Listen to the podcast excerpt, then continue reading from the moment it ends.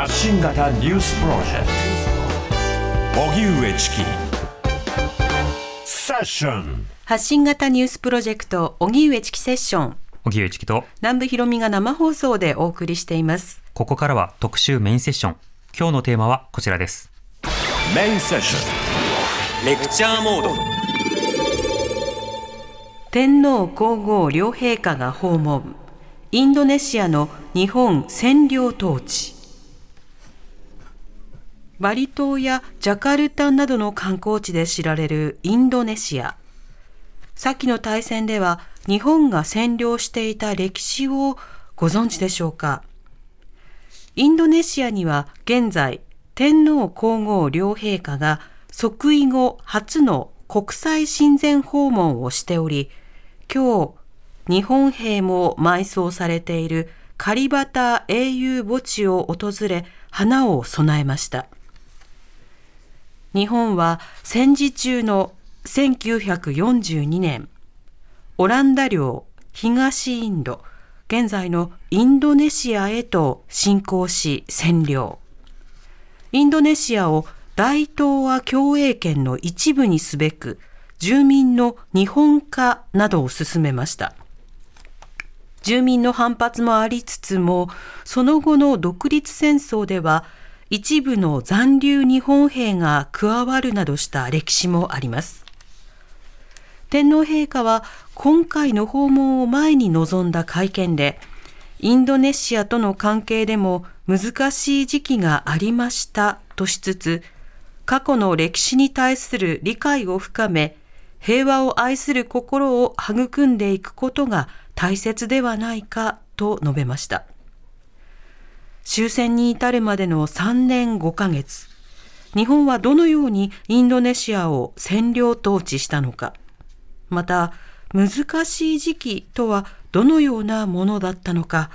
今日はその歴史を振り返ります。では本日のゲストをご紹介しましょう。日本におけるインドネシア研究の第一人者でもある慶應義塾大学名誉教授の倉沢愛子さんスタジオにお越しいただきました。よろしくお願いします。よろしくお願いいたします、はい、お願いします。倉沢さんは大学在学中から日本占領期のインドネシア史を研究しその後インドネシア研究の世界的拠点であるコーネル大学大学院で博士号を取得研究対象をインドネシア社会に移し現在での生活、現地での生活とフィールドワークを通じて庶民の地域生活を分析、研究していらっしゃいます。著書に戦後日本、インドネシア関係史、インドネシア大虐殺、楽園の島と忘れられたジェノサイド、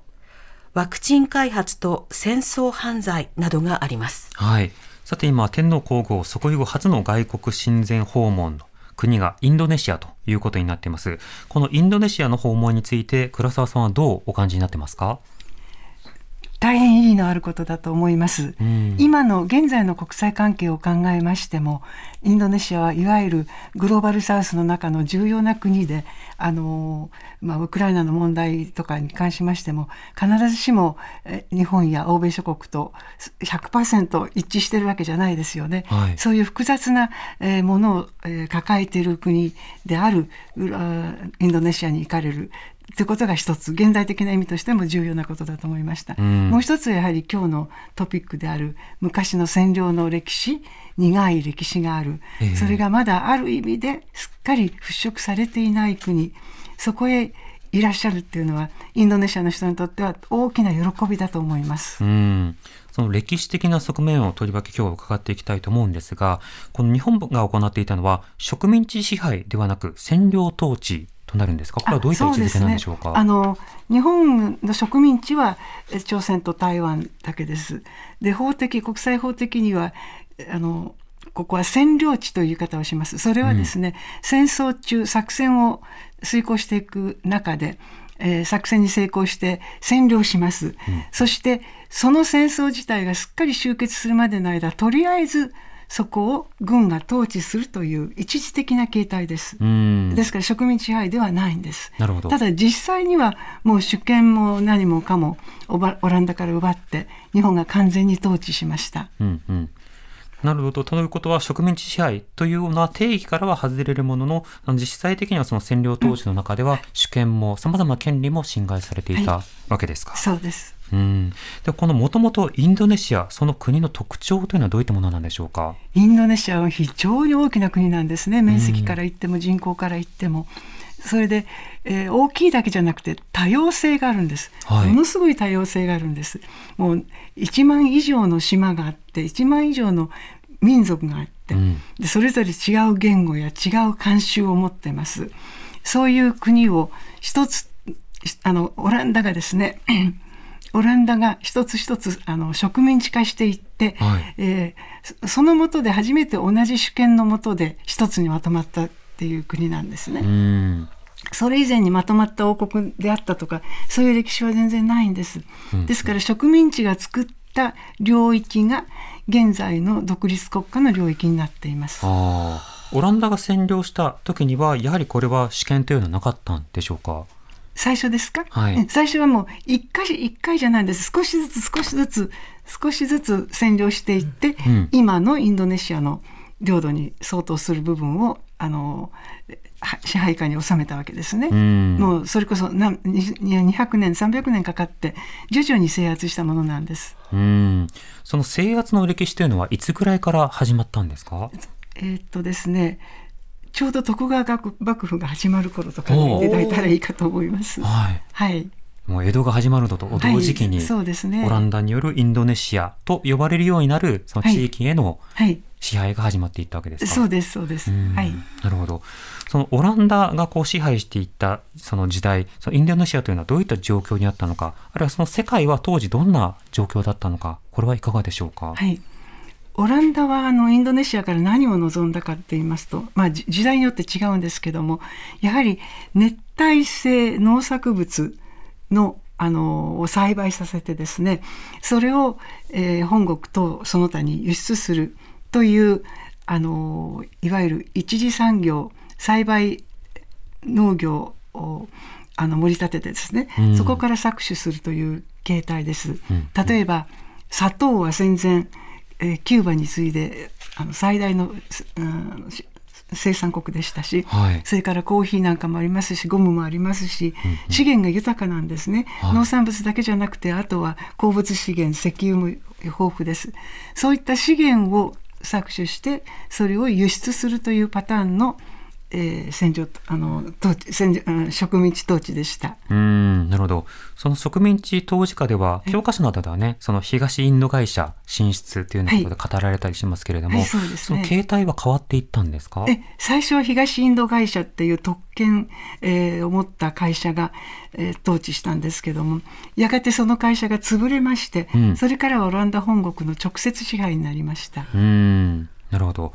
そうした中では、あの、インドネシアの、例えば、え島々の政治というのは、本当にまあ、オランダによって統治されていたのか、それともある種、傀儡あるいは形式上は別の統治機構があったのか、これはどうだったんでしょうか？統治機構はですね、なるべくオランダは現地のもともとのその統治機構を活用するという方針で間接統治をやってたんですね。うんまあ、その方が手間もかかりませんし、はい、ですから、そういう意味では各地のそれぞれの慣習がや統治の習慣が残されているところもたくさんありました。うんなるほどこういった間接統治を取ると当然ながらその、えー、支配を受けている人々の怒りがその統治機構にこう分散されるというようなこともあるんでしょうか？そうですおっしゃる通りです。あの怒りは直に間に入っているインドネシア人そのもののあの支配者たちですね、うん、その人たちに向けられていってオランダの顔が直に見えないっていうようなことがある、うん、そこが日本と大きな違いなんです。日本の統治と。全く違うんです、うん、日本は入ってきまして直に支配しました、それで農村にも入ってって農民に直に指導したりあの指導したりっていうのは日本軍の大きな目的の一つはあの食料の調達でしたから、えーもっと米を作れ。こんな作り方じゃダメだ。こうしろああしろと言って、えー、直接こう支配あのするわけですね、ですから支配者の顔が見えてくるわけです。はいはい。そこが大きな違いでした。オランダはその時間をかけて数百年かけてこう支配をしていったところに、はい、ありますね、えー、はい。日本は今度は短期間で、そうですそうです。顔の見える支配をしていったわけですね。はい。うんそのオランダ当時の歴史も非常に長いわけですが、今日は特集の上では割愛しまして、その戦前にですね、えー、日本がインドネシアをどういうふうにこう見ていて、はい、それが戦争が始まってインドネシアを占領支配していったのかということを伺っていきたいと思いますが、そもそも日本はどうしてインドネシアを占領統治しようとしたんでしょうか？はい、これはあの日本史の世界で皆さん勉強なさったかと思うんですけれどもの日本がその中国を侵略していったことに対して、まあ、あのアメリカ等が怒りですね怒って、えー、日本に対する経済制裁を行いました、うん、具体的には石油ですね。当時あの日本は石油の多くをアメリカから輸入してたんですけども、はい、これをもう売らないと日本に売らないというふうになってしまったから、うん、日本は困ってしまうわけです。で、えー、アメリカはそうすればそういう経済制裁を加えれば日本は、えー、中国で譲歩するだろうと思ってたんですけどとんでもない。それどころか逆にですねもうアメリカが売ってくれないなら南方から獲得するからいいよっていう形でですね、うん、具体的にはインドネシアとかボルネオあの営領のボルネオとかそういったところから石油を獲得しようとします。うん、で、えー、交渉するんですけれども交渉では結局オランダ領東インド政府も売ってくれない。うんうん、まあ非常に乱暴な言い方しますとじゃあもうしょうがない戦争だと、まあ、本当に本当に簡単に言うとそういうことになってしまったわけですね。ですから資源の獲得。資源の獲得が最大の目的です。うんうん。それはしばしば建前として、うん、あのアジアの解放だとか植民地をこう取り返すのだというようなそうした趣旨のことが言われたりしますがそれはどうなんでしょうか、はい、それはもうその当時戦争っていうのはある程度、えー、なんて言いましょうかあのもっともらしい目的がないとなかなかできなかったんですよね。ですからあの本当におっしゃったように建前上アジアをヨーロッパの支配から取り戻しアジア人のアジアに戻すんだっていうきれい事を言って日本国民をも説得し、現地の人たちにもあのののの抵抗もなくなあのないようにしたんです。えー、それはあの攻撃していく前からラジオ東京今で言えば NHK の国際放送ですね、うん、それにあたる放送でいろいろ宣伝活動を行いましてそのためにあの現地の人たちは日本をあの日本軍が入ってきた時に比較的抵抗が少なく受け入れたというそういう歴史があります。うん。あらかじめ情報をそのような仕方で発信していたというような経緯があったわけですか？え、そうですね。うん、なるほど。そして日本が実際にこのインドネシアに対して進軍し占領するというのはいつぐらいだったんでしょうか？1942年です。うん、インドネシアも広いですから、はい、あの、えー、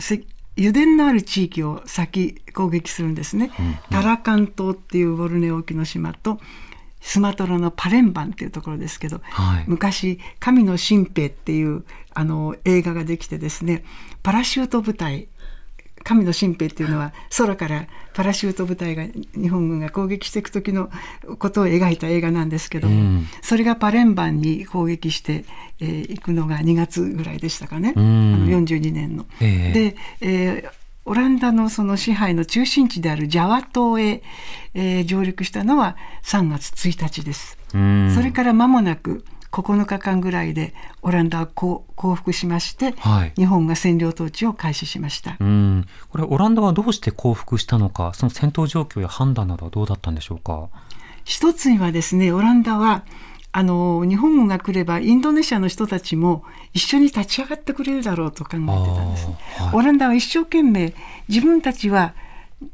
とともかくも民主主義なんだと。しかし日本はファシズムなんだと恐ろしいんだっていうことをすごく宣伝してまして、うん、でそれはいくらなんでもインドネシア人もオランダに味方してくれると読んでたわけですね。えー、ところがインドネシアの人たちにとっては大事なのは民主主義かファシズムかということよりも独立を与えてくれるのかくれないかっていうのがずっと重要だったわけです。で日本はそういうことをほのめかしてるわけですよね少なくとも。はい、でオランダはそれより少し前にあのインドネシア側が、えー、あの自分たちも政治政治に参加させてくれっていうようなあの上面あのことをあの申請した時に、それが、簡単に蹴られてしまってるわけです。もうダメ拒否したわけです拒否したわけですね、うん、フィリピンやビルマなんかではそれぞれアメリカやイギリスが自治をそろそろ与えようということでそれなりの方策を取ってたんですけど、うん、オランダはもうここは永遠に永久に確保すると言わんばかりに、はい、強い姿勢にで臨んでたんです、うんうん、でインドネシアのナショナリストはその独立かそうでないかということの方が生態がファシズムなのか民主主義なのかっていうよりよっぽど興味があったわけですね。それをオランダ読み違いしてたってことが大きいと思います。なるほど。そうすると、まあ、実際インドネシアの方々が日本に対して戦うということをしなかった。しません、しませんでした。ほとんどしませんでした。うんうん。となるとオランダはもうそれに対して降伏するしかない。なぜなら抵抗の術がないからと、もう逃げに逃げて、そしてわずか9日間で降伏してしまったんです、ね、ジャワ島に上陸してから9日間出て降伏してしまいました。うん。先ほどそのオランダはまあその支配を永久持続するつもりだっただけどそれはそのインドネシアの方々からすると反発があったということですよね。では日本はそのインドネシアに対してはこういった永久統治をやはり行う予定だったのか、はい、それとも解放するよと言っていたのか、これはどうだったんでしょうか？あの宣伝の上では解放って言葉ははっきり使わないけれども匂わしてはいました。匂わせる。あの戦前は言ってたんですよ、だけど一旦統治が始まるとあのもう独立という言葉は禁句になりまして、うん、それは使わないんですけど匂わせていたんですね。うんうん、それであのえー、っとそういうふうにやってましたけれども実際には今までの自由ある程度自由だった政治活動も全部禁止するなど非常に厳しい措置を取りました。うん。それはインドネシアの中で期待された方々もちょっと思ってたのと違うというような反応もあったんでしょうか？そこもでも日本は非常に上手であの徐々に徐々にあのやるからまあまあ待ちなさいっていうようなあの態度だったんですね。で何よりも何よりもこの戦争に勝つことが君たちの幸福君たちに幸福をもたらせるんだと。だからあの一心同体なんだってことを一生懸命強調するわけです。日本の戦争に負けたら、またオランダが戻ってきて昔の植民統治が始まるよ。だけど日本についてれば日本が戦争に勝った時は、まあ、悪いようにしないからっていうようなニュアンスをずっと言い続けてそして日本がうまいのはですねあのその当時ナショナリストの中で一番あの重要な役割を持っていたスカールのこれ後に大統領になる人、うん、デヴィ夫人のご主人だった人ですね。はい、あのスカルノを味方につけまして、うんうん、彼の口からそういう宣伝をさせたんです。で彼も最初は悩むんですよ、うんうん、日本に協力していいものかどうかって。だけどもよく考えたらやっぱりここで思い切って日本にかけた方が、オランダにかけるわけにはいかないし日本にかけた方がいいっていうことで、えー、日本と協力します。ですからあの住民と日本の間にオランダ、うん、失礼。あのスカルノが立ちましたから、えー、彼の言葉を通じて人々は動員されていったわけですね。あとなるとそこは、まあ、直接統治とまたあの直接統治ではあるけれども間接的に含めたあの統治体制だったあのもちろん制度上は全く直接統治なんですよ、えー、ですけど何しろ日本人は言葉がわからないから、うん、日本人が日本語で演説したって何も通じないですから、はい、あのスカルノが日本の意図を組んでインドネシア語で演説し人々を動員していったわけです。うん。なるほど。その先ほどその言論の自由などの制限を徐々にという話がありました。他に日本統治下でそのどんどん変わっていったような場面というのはあるんでしょうか？そうですね。あの政治的には非常に制約して自由を与えてくれなかったんですけれども、はい、あの一つオランダと全く違うことは日本はインドネシアの男性をですねえー、兵力として使おうとしたんです。日本の兵力が足らないので、はい、えー、防衛兵力として使おうとしたんですね。まあ、外まで攻めていかないまでも、オランダ連合軍が取り返しに来て再再上陸した時には一緒になって戦ってまた オランダが考えてたのと同じことを言うわけですけど、はい、実際に武装させて、はい、あの あの軍事訓練を与えてですね、うん、えー、一部の将校たちにはあのインドネシア人の将校たちには兵器も与えてそして、えー、軍隊を作るんです。うん、でそうでない正規の軍隊に、えー、入った人以外もですね多くの青年たちを青年団というような形で、えー、組織化しまして、はい、軍事訓練を与えていったんですね。うんなるほど。そうした軍事訓練に対してあの国民の反応インドネシアの人々の反応というのはどうだったんでしょうか？これはむしろ良かったんです、うん、つまり将来自分たちがオランダと戦うかもしれない時にえー、こういう力を身につけさせ日本は身につけさせてくれてるんだっていう受け取り方をしてるわけですね。うんなるほど。実際そうしたその日本軍からさまざ、まな、えー、訓練が行われてそして兵器も供与された。で、まあ、他方で、まあ、いろんな自由が制限された面はあるとはいえその生活面などは当時戦時下ではどうだったんですか？これが問題なんですよ、うん、もうとにかく先ほど申し上げましたように資源の獲得っていうことが一番の問題でしたから、はいで具体的に資源といっても何かっていうと石油のようなものの他にはお米です、うんうん、お米と労働力です、まあ、労働力も資源と考えてるわけですね、はい、でこの2つが一番ひどかったんです。人々に一番影響が強かったのはお米と労働力。なぜなら石油はですね大きな外国系の石油会社が油田を経営していました、うんうん、それを日本軍が接収して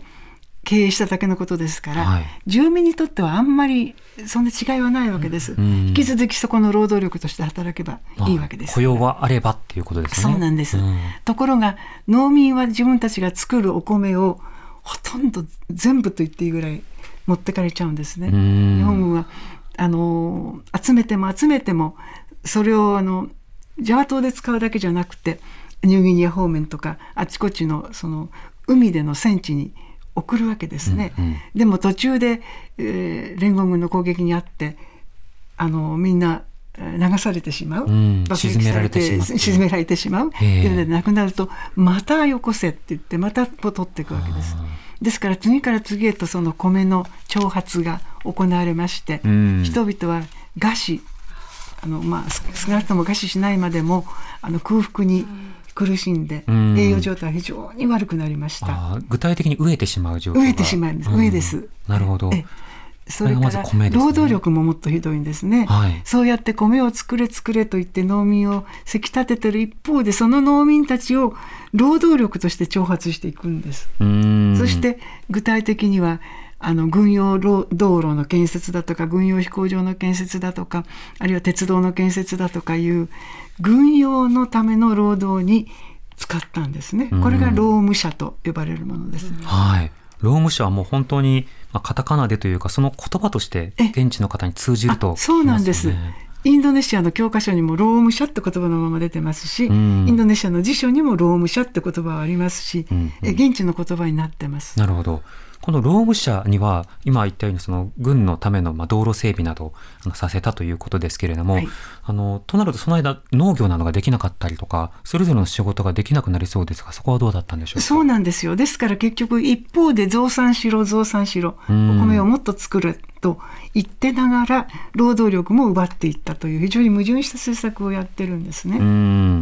うんまた暗い歴史としてはそうした労務者の方々が多く亡くなったということはしばしば取り上げられます。その実態はどうだったんでしょうか？はい、あの多くの方はやはりあの身近なところじゃなくってジャングルの方へ送られていって、うん、そこで道路建設したり鉄道建設したりしてるわけですね、えー、一番有名なのがタイとビルマを結ぶ対面鉄道の、うん、あの戦場の橋なんかでよく、えー、映画化されて有名ですけども、えー、あれはあの連合軍の捕虜が働かされたっていうことで騒ぐわけなんですけども、うん、実は連合軍の捕虜捕虜よりももっと多くの数の労務者がそこへつぎ込まれてたくさん亡くなってるんです。ジャングルですからまず衛生環境が悪い、はい、食事もあまり出してもらえないっていうようなことで多くが亡くなっています。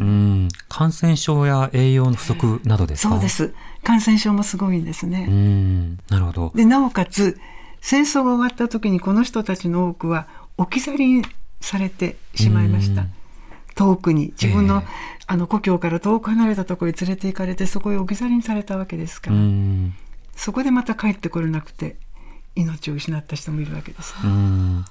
あの先ほど本の紹介もさせていただきましたけれどもその中ではそのワクチンと戦争犯罪ということで、はい、あのこれまたあのワクチン開発について、はい、あのいろいろな戦争犯罪があったんだということもお書きになっていますが、はい、それはまた労務者とは無縁ではないんでしょうか？労務者の話です。全く労務者の話です。あの731部隊という中国の部隊は有名でご存知かと思いますけど、はい、あの細菌戦なんかを準備してたという、うんうん、その同じ731部隊と同じ系列のあの南方軍貿易給水部というあのその軍のユニットがありまして、はい、そこでワクチン開発をずっと研究してたんですね。うん、でそれはシンガポールに本部があってバンドンにパスツール研究所というワクチンを実際開発する研究所が置かれていました。でそこではその当時いろんなワクチン開発をやってたんですけど緊急だったのが破傷風という病気のワクチンです。うん、あの戦争の時ってどうしてもあの大地にまみれて怪我をしますから、はい、土の中に潜んでる破傷風菌で、えー、この病に倒れる人が多かった。しかしまだワクチンが開発された今でこそねみんな三種混合のあのワクチン接種がありますけど、なかったために多くの人が死んでいった。それを何とかしなきゃいけないっていうんで日本は必死になって開発してたんです。その実験に労務者を使ってしまったんですね。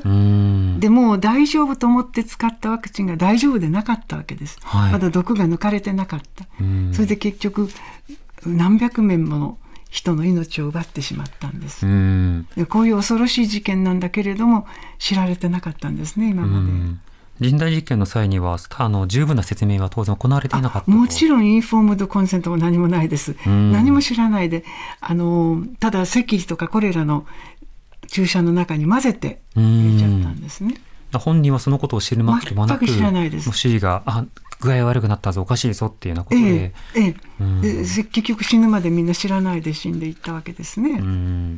こうした統治下でのその労務者の徴用やその扱い、非人道性というものが、まあ、その後の歴史にも当然ながら影響をもたらすということになるわけですが、あのその時、当時インドネシアにはどれぐらいの日本人が生活したり滞在したりしていたんでしょうか？はいはい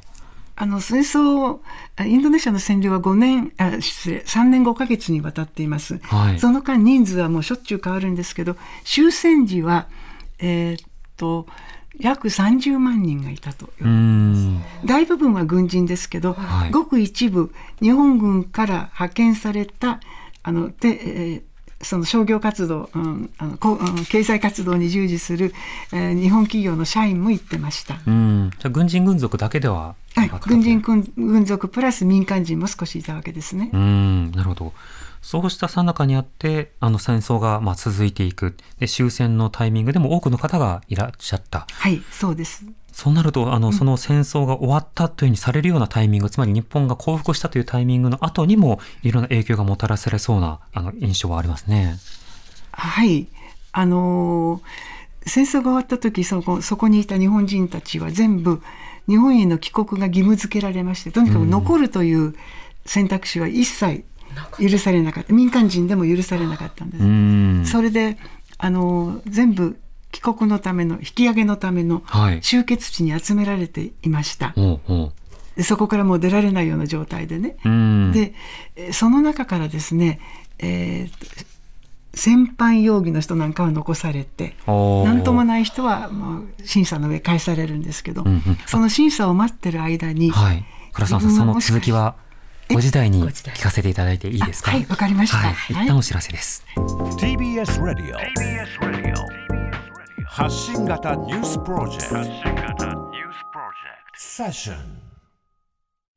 荻上チキセッション。今日の特集メインセッションは天皇皇后両陛下が訪問。インドネシアの日本占領統治というテーマで、えー、スタジオには引き続き慶應義塾大学名誉教授の倉沢愛子さんお迎えしていますのでよろしくお願いいたします。お願いします、はいさて、えー、インドネシア、日本の統治下にあったわけですが、えー、その終戦、敗戦となったタイミングで、その引き上げの準備、で、多くの、すべての日本人は帰国が義務付けられていたということで、まあ、あの、集められて出られないような場所で、まあ、一旦待つと、帰国を待つというところまで伺ったんですが、はい、そうですね。戦犯がそこで絡んでくるんです、はい、あの、戦犯容疑に自分がかかるんじゃないかと思った人たちは、はい、その集結地から逃げ出したわけです、必死になって。それからもう一方、さっき、全員が帰らなきゃいけないという言いましたね、うん、でも中にはもう家庭を持っちゃってる人もいるんですよ、うん、インドネシアの女性と結婚して子供もいる、うん、しかし連れて帰るわけにはいかないんですね。子供や妻などそうそうそうですからそういう状況は辛いっていうことで、逃げ出して妻このあの妻子のところに行った人たちもいます。でそうやって逃げていった人たちは結局、えー、当然あの逃亡兵扱いですから、はい、捜索の対象になりますからあの住民の村に逃げ込んで助けてもらわなきゃいけないわけですね。でそういうところ入ってきたからには今度は「お前今度独立戦争を手伝ってくれ」って言われて、はい、インドネシア側からですね、うんうん、それで彼らも、まあ、今までオランダのオランダと戦ってた立場だからオランダに、えー、と戦おうとしているインドネシア人を助けるのはいいことだと考えて、はい、えー独立戦争に参加したわけです。そういう人たちが約1000人いると言われている。でもちろん中にはそういう女性問題とかそういうことだけじゃなくて本当に独立戦争を助けたいと思って、えー、逃げ出した人たちもいるわけですよ。何人かいるわけです。でそういう人が合わせて全部で1000人ほどいたと言われています。なるほど。でもその前提として家族は連れ帰れないっていうのは前提があったんですか？そうですね。ええ。ーあの結婚自体が認められてなくて、はい、正規の結婚じゃなかったんです。当時戦争中はあの軍の命令下にあるものは実際一切結婚も許されてなかったんです。うんなるほど。それでもさまざまなところで関係を築くような方というのが出てきて、はい、で1000人近くの方がインドネシアに残り続けて、はい、なおかつ、えー、対オランダ戦争ということで備えるという状況があった、まあ、あの装備も持っていますしまたあの訓練も受けているのでということになるんでしょうか、はい、そうですね。ここで訓練が役に立ったわけですね。うんなるほど。そうした中この日本の占領統治の終了終結というのはどういったタイミングになるんですか？占領統治の終結。終結。といったタイミングでインドネシアが、まあ、独立ということになるのか。はい、これはあの15日に終戦になりまして、はい、その2日後の17日にインドネシアのナショナリストたちが先ほど申し上げたスカルノたちがあの独自にインドネシアの独立を宣言します。日本一応ポツダム宣言の縛りがあるから、うん、終戦時の現状維持は守らなきゃいけないという立場だったんですが、えー、まあそれを武力で阻止することはせずインドネシアの人たちは独立を宣言しました。でやがてしばらくして何週間かして連合軍がいよいよ上陸してきまして日本軍の降伏手続きをします。うんうん、でその時には今度日本軍はむしろ治安維持のために使われたりして、はい、オランダの下で仕事をさせられたわけですね。インドネシアの治安維持のためにオランダの下で日本兵たちが働かされていた、はいはい、そうなんです。つまりインドネシアはもう独立宣言したから、うん、オランダが上陸してきたのを阻止しようとします、はいはい、当然治安が悪くなる、うん、だけどオランダ軍はそんなことに備えてませんから、人数が足らないわけですね、なるほど。で日本軍にあのやらせたわけです、まあ、オランダの備えなさというのも繰り返されてはいますけれどもオランダはそれでもインドネシアまた統治できると思ってはいたんですか、たんだと思います。でそこで残念ながら日本兵とインドネシア人との間に小競り合いが起こって命を落とされた日本人もいるわけです。ああなるほど。解放すると言ったじゃないかとか、ええ、オランダと戦うと言ったじゃないかっていうのことになるんですか？あ治安維持のためか。武器をそうですそうです、うん、あの治安維持なんかするよりも、はい、その武器を私たちに渡してくれと黙って引っ込んでてくれっていうような感じで、はい。はい、あの要求するけど日本はやっぱり連合軍から命令されてるからそういうわけにいかないって言って頑張るわけですね。なるほど。ここで衝突が起こりました。なるほどその後あの再占領化を、まあ、オランダは狙っていく動きになるわけですけれども、はい、インドネシアはそれに対してどう向かっていったんでしょうか、はい、そこで武力で戦うわけではい、で先ほど言った逃げ出した日本兵はあの一緒になって戦ったわけですね。うん。で、えー約700人の方がしあのこの独立戦争の中で命を落とされています。はい。で今回カリバタの英雄墓地に葬られている日本人っていうのはそういう方ですでも全,、全部じゃありませんけども、その中の何人かが選ばれて葬られています。うんなるほど。これあのそうした形で日本兵も参加していた、まあ、それであのオランダとの間の戦争が戦われたということですがその戦争の結果というのはどうなったんでしょうか？1949年にまあ、インドネシアが一応勝利するわけですね。はいでオランダが主権を移譲するという形で手を引きます。うんなるほど。なるほど独立宣言から、まあ、あのまた4年ほどかかって独立達成ということになるわけですか。はいそうです。うんこの間もやはり戦争が続いたということは日本がまあ戦争が終わってそこからはあの解放されたというのは単純な話ではないんですね。そうですね。はい。ここでリスナーの方からメールで質問が来ています。はい、えーと、お名前ない方ですけれども、メールどうもありがとうございます。以前、フィリピンに滞在している時に、現地の友人や知人から、日本軍の様々な残虐な行為が、フィリピンの人々の記憶に刻まれていることを知り、大変ショックを受けた経験があります。えー現地の方の日本に対する印象はどうなんでしょうか？うんあの日本ではあのインドネシアの場合はですねそのような日本軍が直接殺したというような残虐行為を働いたというような場面は、まあ、労務者に対して結果的にいろんなことがありましたけどもあのそんなにフィリピンのようなケースはないわけです。戦闘が起こってええ。虐殺が起こってとえ。えいうようなことは、はないんですね、うん。だからさっき申し上げたように労務者の徴収だとかあの、えー食料不足で、えー亡くなってしまったとか、そういう犠牲者はもちろんいます。うん。なるほど。そうしたのその被害の状況というのは各国などの日本に対する、うん記憶や感情と変わってくるんですね。ええ東南アジアの中でも、まあ、インドネシアは一番あの対日感情がいいと言われています。うんなるほど。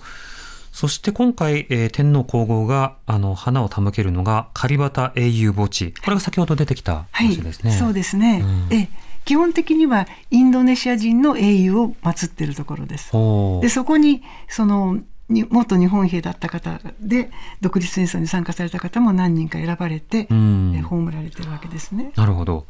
この歴史上の和解であるとか、あるいはその日本政府、日本に対するインドネシアの例えば歴史教育のあり方というのは、これどうなっているんでしょうか？歴史教育では厳しい教育が行われてますね。うんええ、あのもう今の若者たちは記憶あの現実にえあの体験してないわけですけれども、はいはいしかし、えー教育の場では引き継がれています。うん知識として引き継がれています。えーそうしますと、やはりその大事な記憶であり、あのそのことを例えばなかったことにするようなことはあってはならない。あそれはないですね。ねそれは無理だと思いますね。うん、なるほど。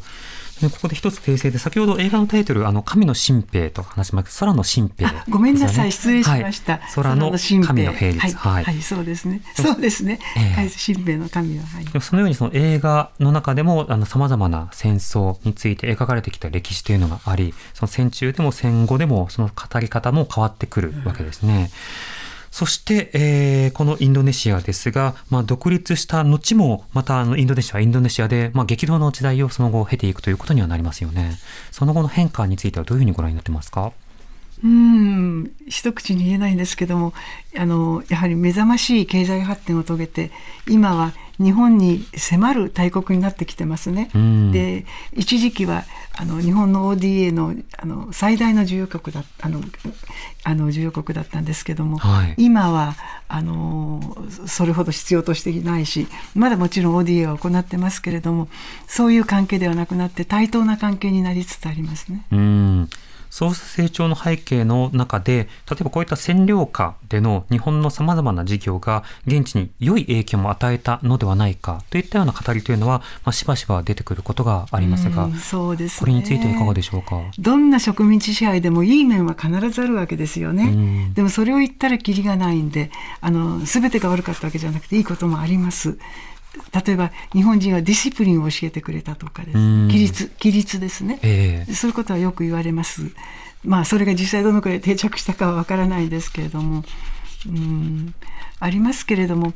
しかしやっぱりあのインドネシアを日本が独立させたとかそういうふうに考えるのはまずいと思いますし、うん、そう言われることがインドネシア人にとってはインドネシア人にとっては一番辛いことなんですね、うん、一番腹の立つことなんですね、えー、えー、その辺は私たちも気をつけなきゃいけないと思います。自分たちが味わってきた歴史というものを賠償化したり軽視しているように感じられるということになるんでしょうか。そういうことを言うと、そうですね、言うと、えなるほど。はい、となると、今回の訪問なども含めて、その日本側がどんな歴史を生きてきたのか、場合によってどういった加害が起きてきたのか、このことを知るということもとても大事になりますね。本当にそう思います。うんこの戦後の中で、まあ、いろいろなその平和教育、それからあの戦前、戦中に関する学習の機会、報道でもありますが、この加害の語り、あるいはインドネシアについての語りについては、どうお感じになってますか？これはあの日本の教育ではあまりにも少ないですよね。学校で何にも習わないですよね。今日お話したようなこともほとんど方はご存知ないでしょう。えー、それはやっぱりとてもまずいことだと思うんです。東南アジア諸国との関係はこんなに深いわけですから、はい、その基礎にこういうことがあるっていうことは今からでもぜひ知っていただきたいと私は常々思っています。うそういった事実を踏まえた上で対等な関係として国家間でどういったやり取りをするのか、あるいは市民間でどういった前提をもとにこれからを描くのか、そのために歴史を学ぶこともとても重要ですよね。はい、そう思います。うん今日倉沢さんの本もねプロフィールでいくつか紹介しましたけれども、はい、それらもぜひ読んでいただきたいと思います。すね、はい、今日は慶應義塾大学名誉教授の倉沢愛子さんとお送りしました。どうもありがとうございました。どうもありがとうございました。ありがとうございました。TBS ラディオ905発信型ニュースプロジェクトセッション